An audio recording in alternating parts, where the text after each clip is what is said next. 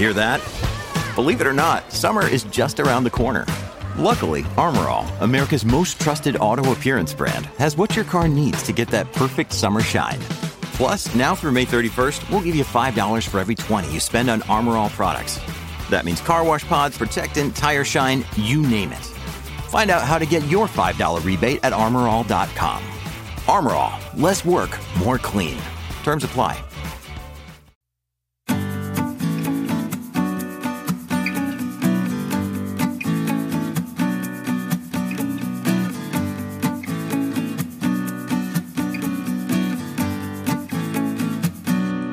Hello, everyone, and thank you for joining me. I'm Tracie Harris, and this is At Home in My Head, the podcast that explores experience and meaning and their impact on individuals and the broader society.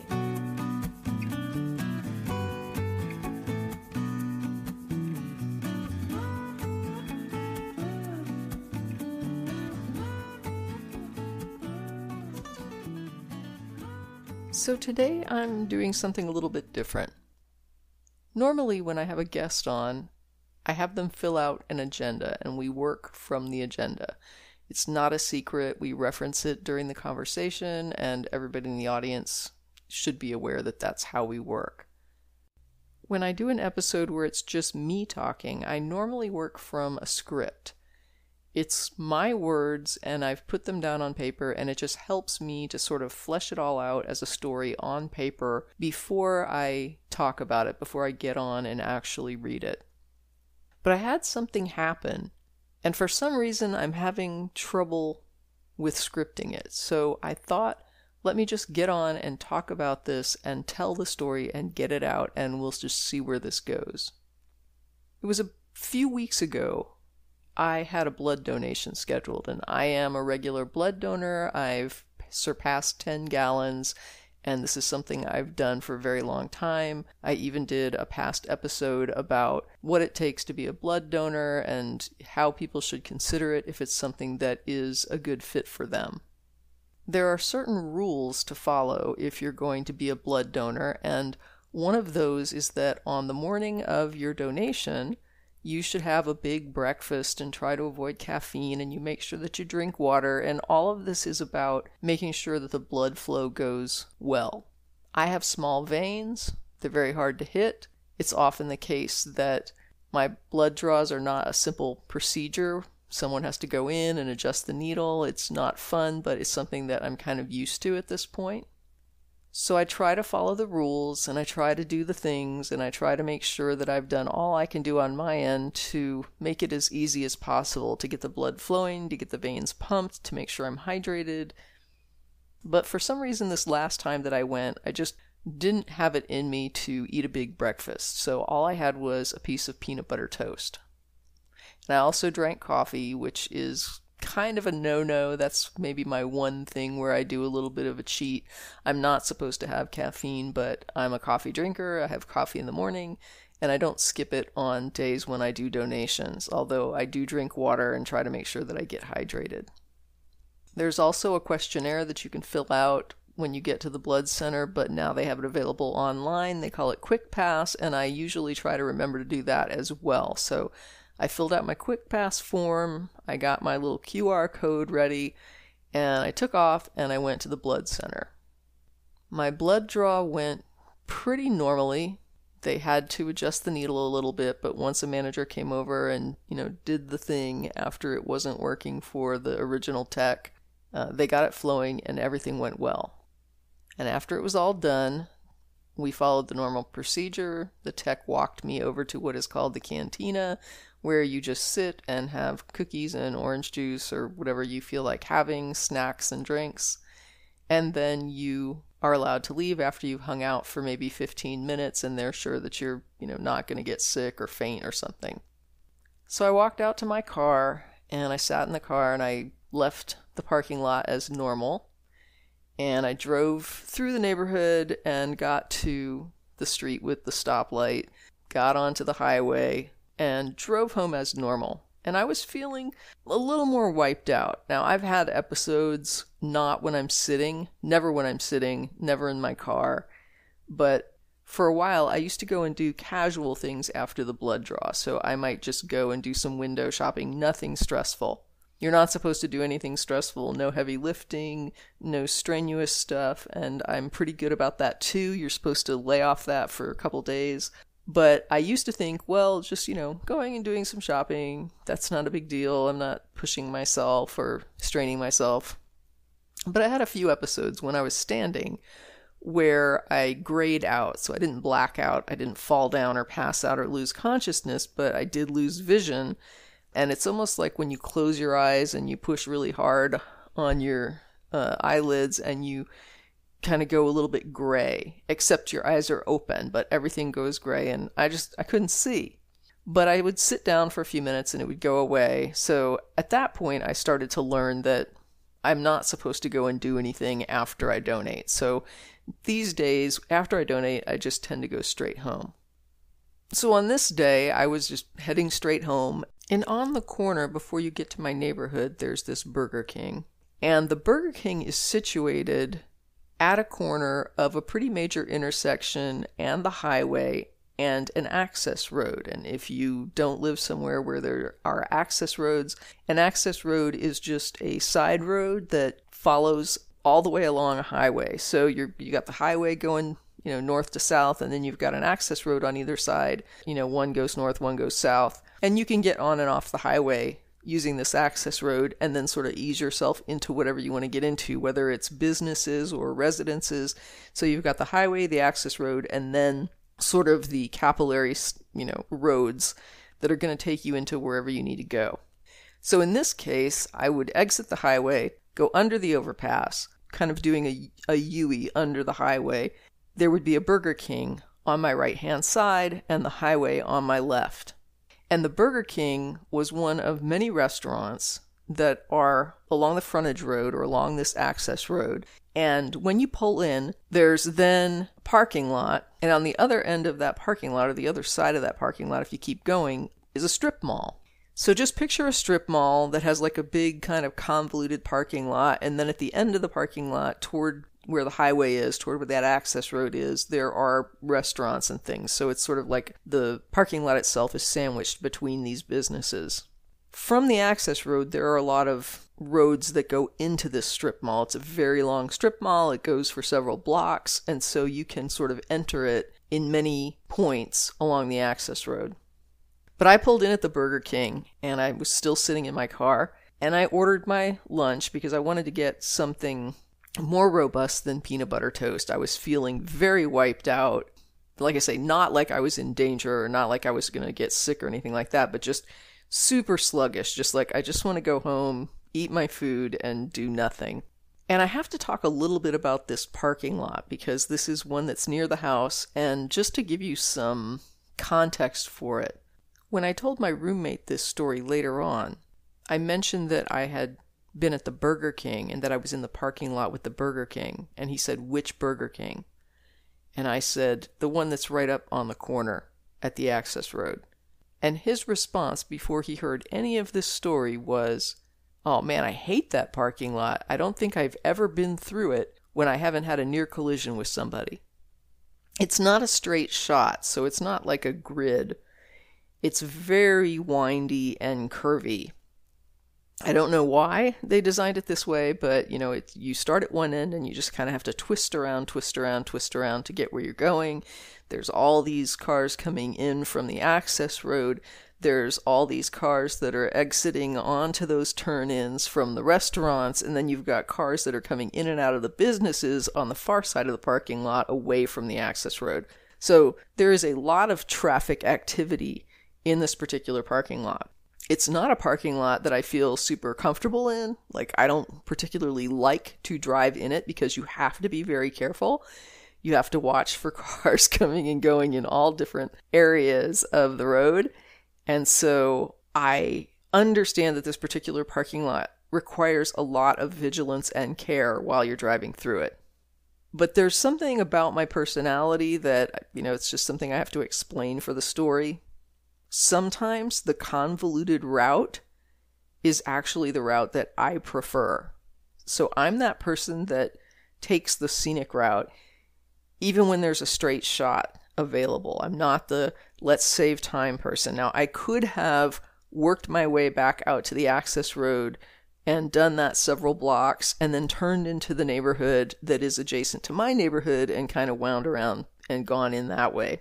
But instead, I was kind of like in for a penny, in for a pound. I'm well into the parking lot at this point. I've gone into the Burger King. I've come out into the main section of the parking lot. The strip mall is a little bit, you know, over to my right now. And I need to head through this parking lot. Now, to be honest, I had forgotten exactly how long this thing was until I until I started to really make my way through it. But as I'm making my way through it, I'm having to stop, I'm having to pay attention, there are cars coming and going. Even though it's technically still a Saturday morning, there's still a lot of activity in the parking lot, like more than I would have expected, and I am apprehensive, but not terrorized or anything like that. Like I it's not like I don't feel like I can do it. It's just like one of these things where you just I'm like I just need to take my time, which is actually fine because today I do not feel like rushing. I am so just whipped and okay letting everybody else have the right of way. I'm not going to fight somebody for who stopped first. This is just like, you know, y'all can have it. I'm just I just want to get home and eat my burger. So I'm just carefully winding through the parking lot, and I get to this one point where I see a big gray truck backing out from the businesses. Now, to give you keep keep it oriented, this is on my right. So the truck is on my right, and then there's like parking lot on my left, and then access road behind that, and then the highway. So this car is backing out, and I'm coming up, and it's not anything I'm worried about. Like I see the guy backing out and I assume that when he sees me, he'll kind of pause and then I can keep going. But as I'm getting closer, I'm starting to wonder does this person see me? Because he's still kind of backing out. He's not like backing out super fast, but he's backing out slowly. And I'm kind of like, when is he going to see me? And I'm driving so slowly that I'm not worried. I know that if he doesn't see me, I can stop. But he sees me kind of at a point where I guess it stressed him out because I saw the truck really stop hard. So I know that he was backing out. He wasn't expecting me. He wasn't looking. And then he must have seen me kind of at where he thought was like the last second, kind of panicked him a little bit and he slammed on his brakes, even though there was not going to be a collision. But I saw that he had stopped, and I recognized that he had seen me. So instead of me stopping and just letting him proceed, I just swerved around him and kept going through the parking lot and just figured he can back out now and do whatever he's doing.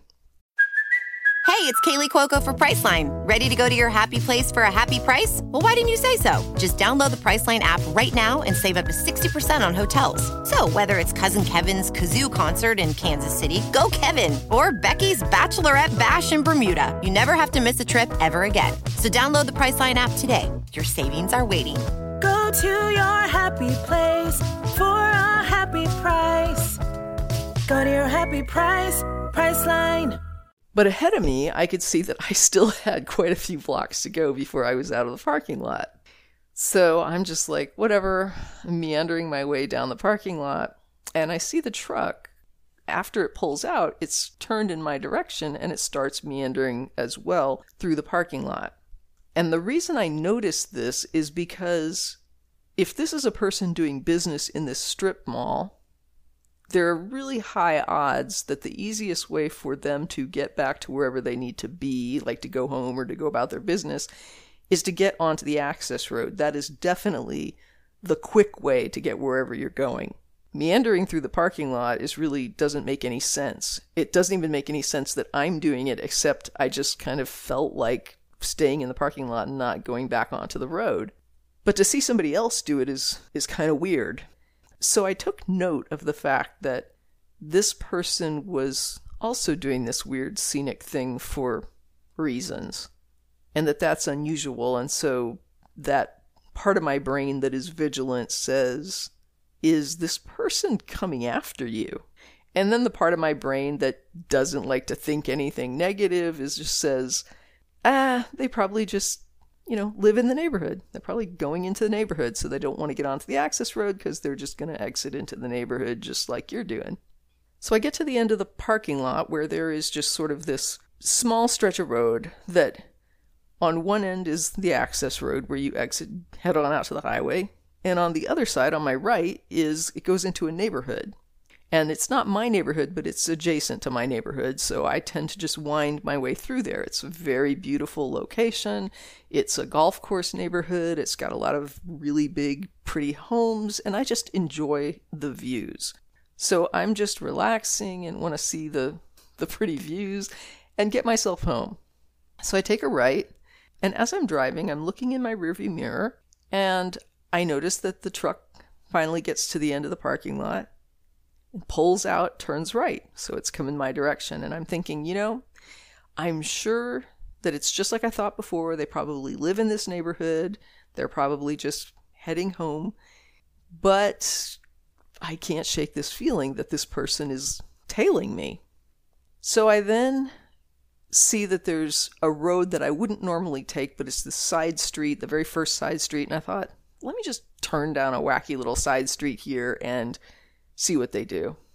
So I just took the first side street and they took the first side street. And I said to myself, this person is tailing me. They have an issue with, with whatever went on in the parking lot. They're not happy. And at that point, I started to think, do I need to call 911? Should I be getting my phone out? Should I be, cons- like, how concerned should I be here? And as I'm wondering about whether or not I should get my phone out, whether I should call 911, I remember that there are a handful of volunteer fire departments in this area. And I thought, let me just get to a volunteer fire department and pull in, and at least I'm in a space where there are first responders. If this person, you know, is very upset, if this goes south, I don't know what's going on with them. But at this point, I don't think that they are trying to tell me that I have a tail light out. I'm concerned that this is somebody who I don't know what upset them about that interaction in the parking lot, but something has upset this person. So I get to the stop sign where this street dead ends into a cross street. And as I look to my left, I see a car coming. They're far enough away that I can pull out, but the other car behind me, the gray truck behind me, probably won't have time. So I thought, at least this is an opportunity to put a car between us. You know, get somebody in between us, and maybe that will calm them down. They see another person. So I pull through the stop sign and the gray truck doesn't even stop, just turns right behind me. So this person is on my butt. And now I'm like, okay, they they've just run a stop sign in order to stay right behind me. And I don't know what happened to that other car that was coming. I don't know if it turned into another street or what occurred, but I didn't see that car anymore. So as I'm coming down that street, I know I'm coming to another T intersection. I'm going to have to stop and there's a T intersection there and I'm trying to in my head mentally think of like what is the quickest route to get to the volunteer fire department. And as I'm thinking this, I see the truck behind me start swerving all around. Like they are not just tailgating me, but like you know, fishtailing it, and they are just back and forth, back and forth. They are letting me know that they have a problem. So I get to the stop sign, and now this is just a normal residential street at this point. So you have one lane that goes to a stop sign at this T intersection, which is the right lane that I'm in, and you have the other lane on my left, which is for traffic coming into the neighborhood. And this gray truck pulls right up next to me on my driver's side, where he is now sitting in the lane where incoming traffic would come, and he clearly does not care. His window is down, and I know that he wants a confrontation. I have no idea what's going to happen, but I feel like if I try to proceed through this stop sign, this is not a person who is rational. It's not a person I want to engage, but I don't think at this point it's safe to even proceed. Like, I'm not convinced that if I go, this person isn't going to just cut me off, like speed in front of me and just, you know, cut me off in the lane and, and trap me in that lane. So I roll down my window, and I'm not saying that this was the best thing to do. In fact, other people were like, Why did you roll your window down? But I did what I did, and I rolled down the window. And before I can get a word out, the guy screams, Are you effing kidding me? 45 miles an hour in a parking lot? And this really surprised me because of all the things I could even dream that might have upset him. Accusing me of speeding in a parking lot where I know I was not speeding was a really strange thing to hear come out of his mouth. Now, I don't want to give people the wrong impression. I'm not saying that I am a saint on the roads, that I have never sped. In fact, I've gotten several speeding tickets in my life. So I'm not saying that I don't speed. And I don't speed now like I did when I was younger. So for me, five, ten miles an hour over the speed limit is where I start to worry that I'm going way too fast. I am definitely not what anyone would call a speeder at this point in my life, although I totally own that I had speeding tickets when I was younger. Additionally, I'm not going to pretend that I am the safest and best driver on the road. There have been times when I have, uh, for example, I once ran literally a red light and was horrified to realize that I had done it. And luckily, the driver that had the green realized what had happened and stopped short so that they avoided the accident that I would have caused.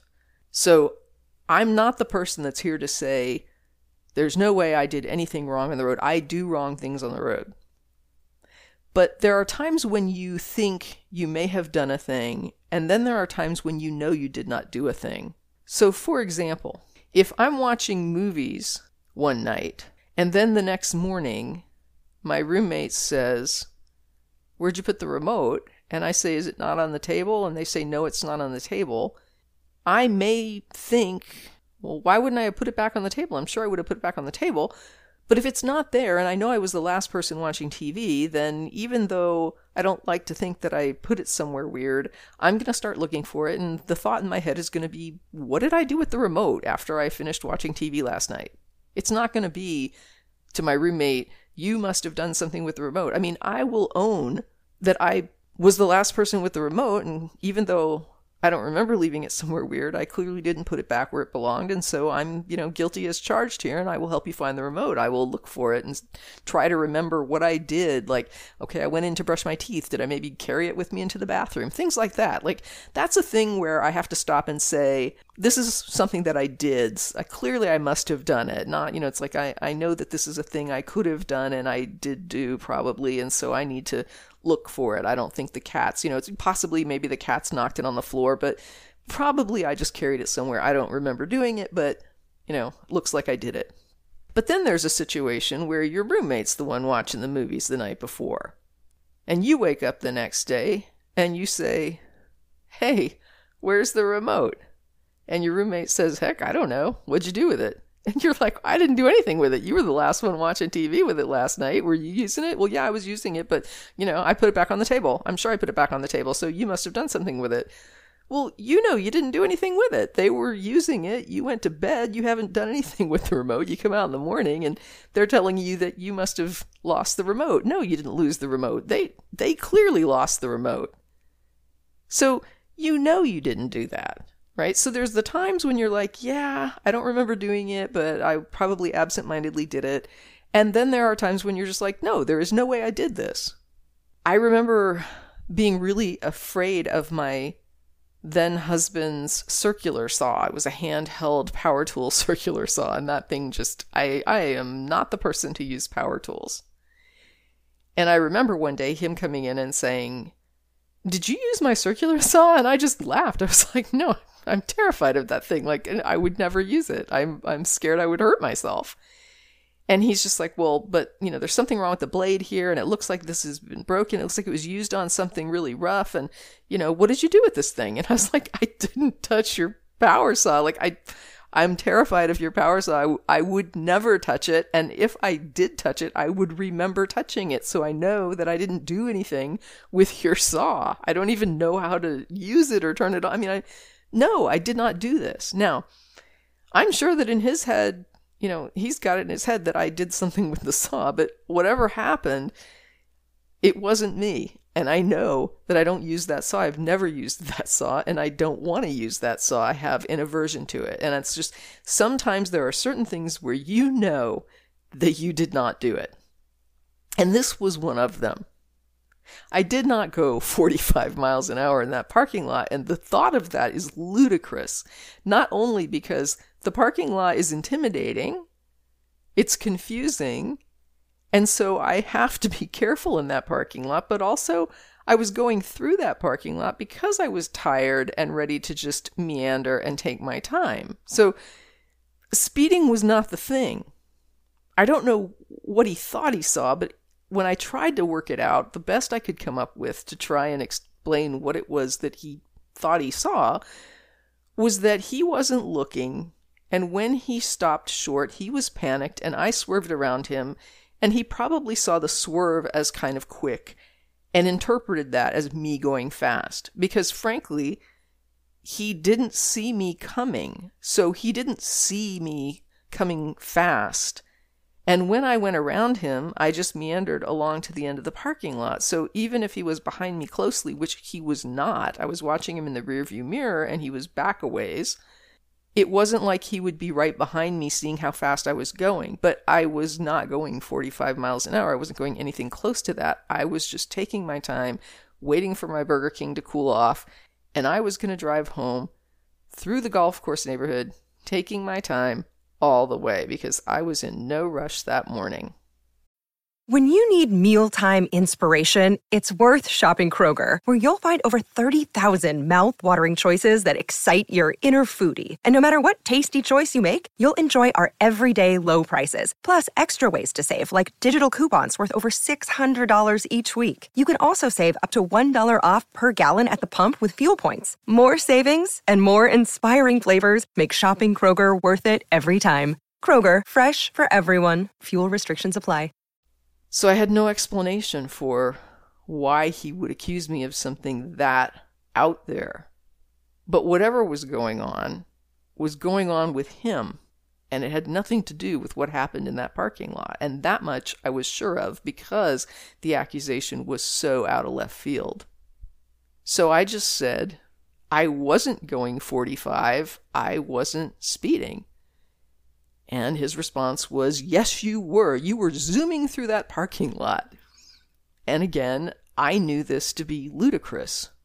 And I said, No, you were backing out and you weren't looking.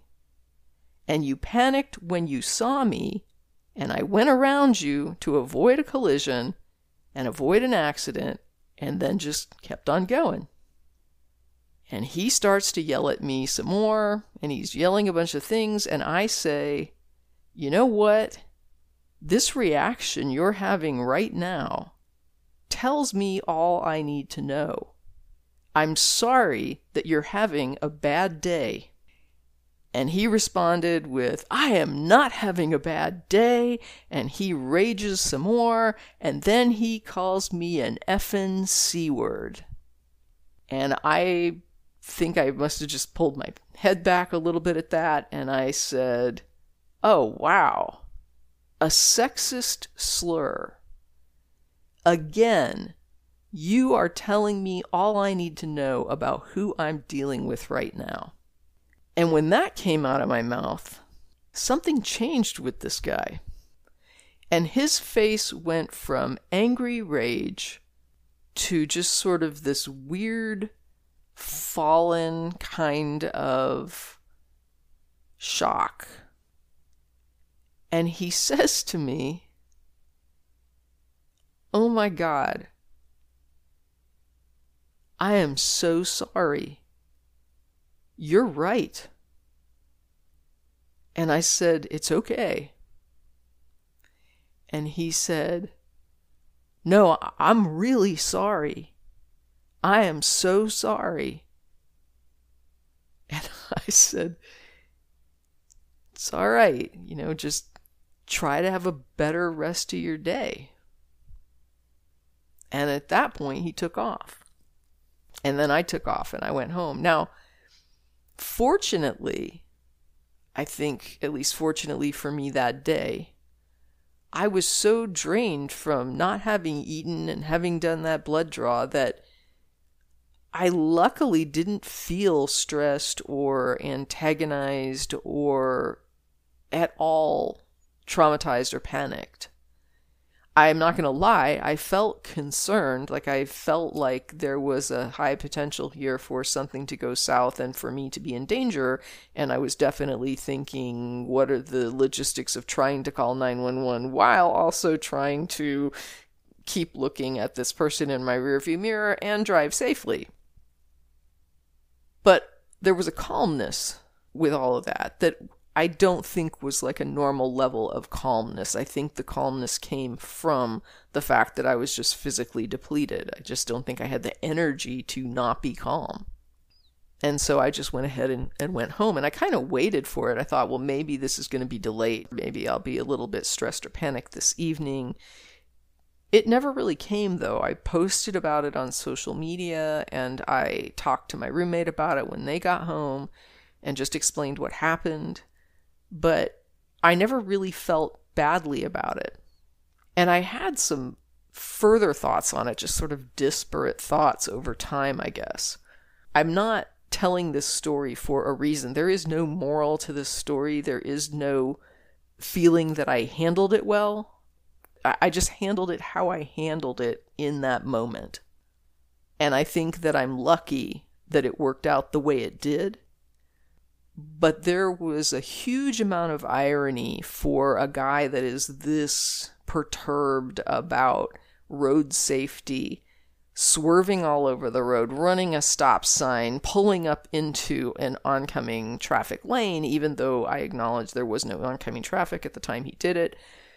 But this was not a guy who was exhibiting a lot of concern about safe driving, right? He was breaking lots of rules that are bad rules to break on the road. He was enraged and he was accusing me of something that was quite frankly absurd because I know I didn't do it. Something was going on with this guy. And it wasn't me and it wasn't the parking lot. It was something else entirely.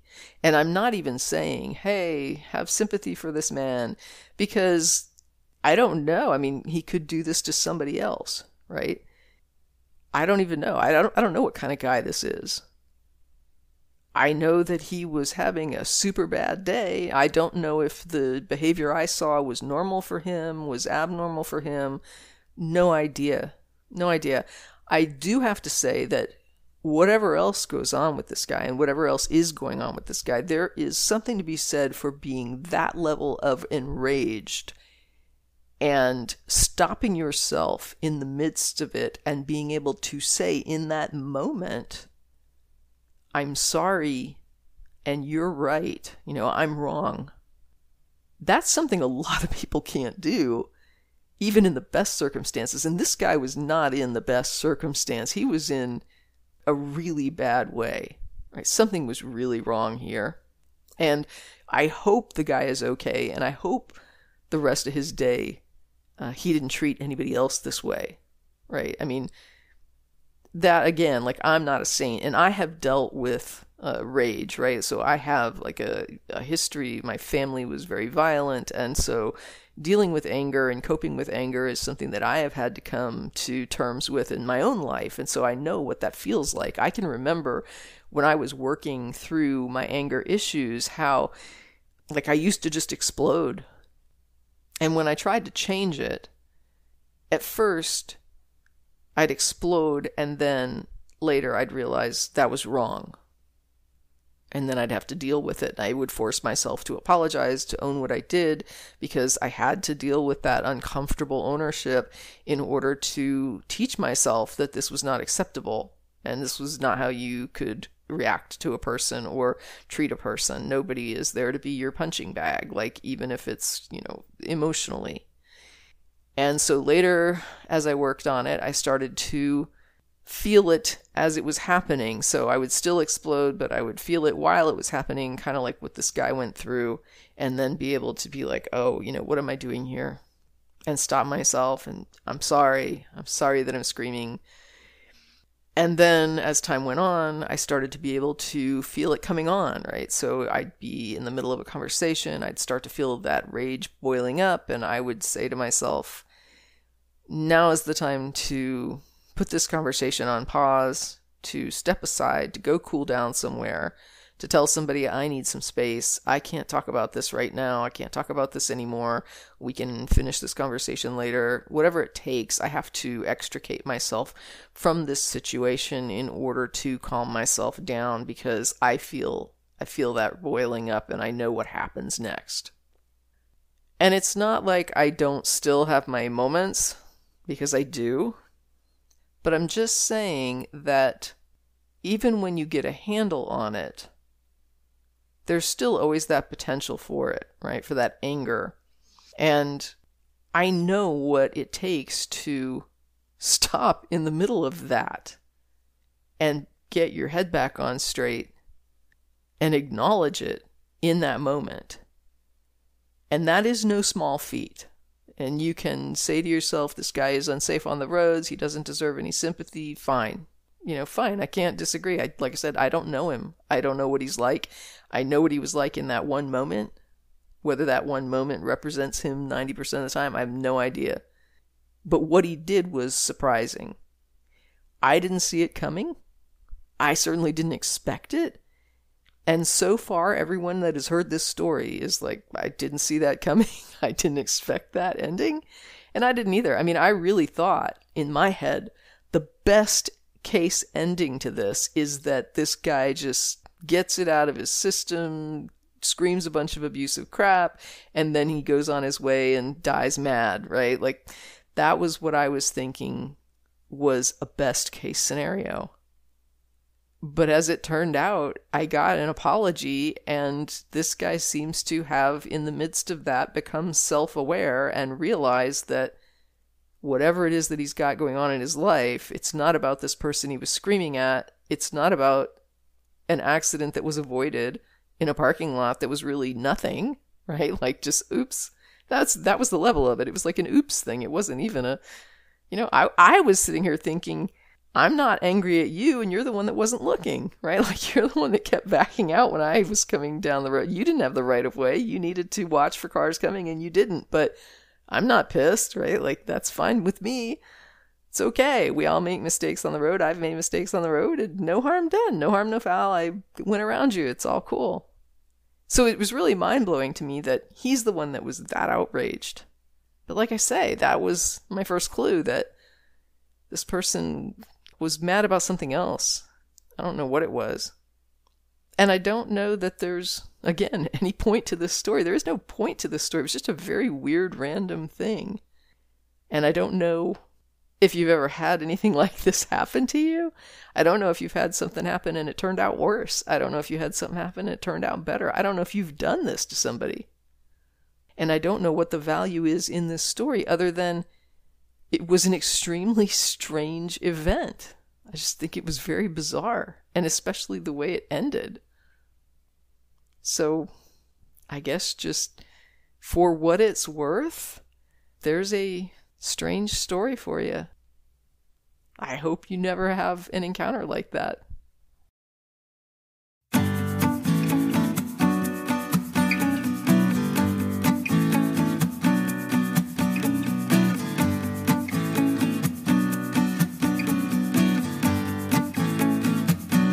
That's it for this episode of At Home in My Head, exploring experience and meaning in individuals and the broader society.